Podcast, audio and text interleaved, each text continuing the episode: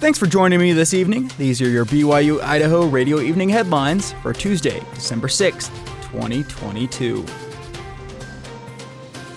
A deputy from the Bonneville County Sheriff's Office chased down a woman on foot in the Ammon Walmart parking lot after she was seen running from the store with unpaid items worth about $200.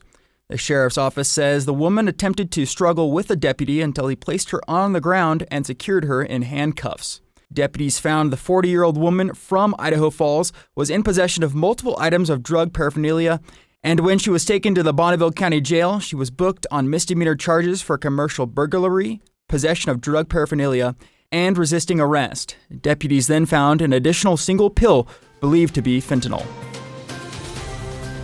The Museum of Idaho's current Senior Director of External Affairs, Jeff Carr, was just named the Executive Director. He will take the place of the position when the current director, Karen Baker, retires in January. East Idaho News reports Carr was chosen after the selection committee did an extensive nationwide search with over 270 candidates. Carr's new position comes with a lot more responsibilities and challenges. He will be the face and representative of the museum. Along with that, he will oversee the planning and budgeting to ensure a successful future for the museum. Carr aspires to continue to make the museum a source of service, education, and fun for the Idaho Falls community. He plans to make sure that the museum is sustainable and adapts to the changing world and community. December 7th is the anniversary of the bombing of Pearl Harbor. This event will be reverently remembered by members of the Bannock County Veterans Services tomorrow. This is the organization's 81st commemoration of the attack on Pearl Harbor, honoring 2,403 service members who lost their lives.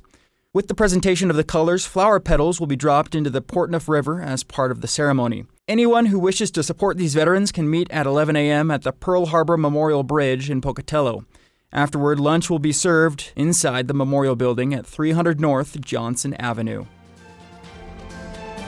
Thanks for tuning in. Enjoy the rest of your Tuesday, everybody. These have been your evening headlines on December 6th, 2022. You can catch more news, interviews, and great content on this podcast feed. Just ask Alexa, Google, or Siri to play the latest BYU Idaho radio podcast. Or listen to us for free on your favorite podcast app, like Apple Podcasts, Google Podcasts, Spotify, SoundCloud, or Stitcher. I'm Chandler Guadagnine, and this is BYU Idaho Radio.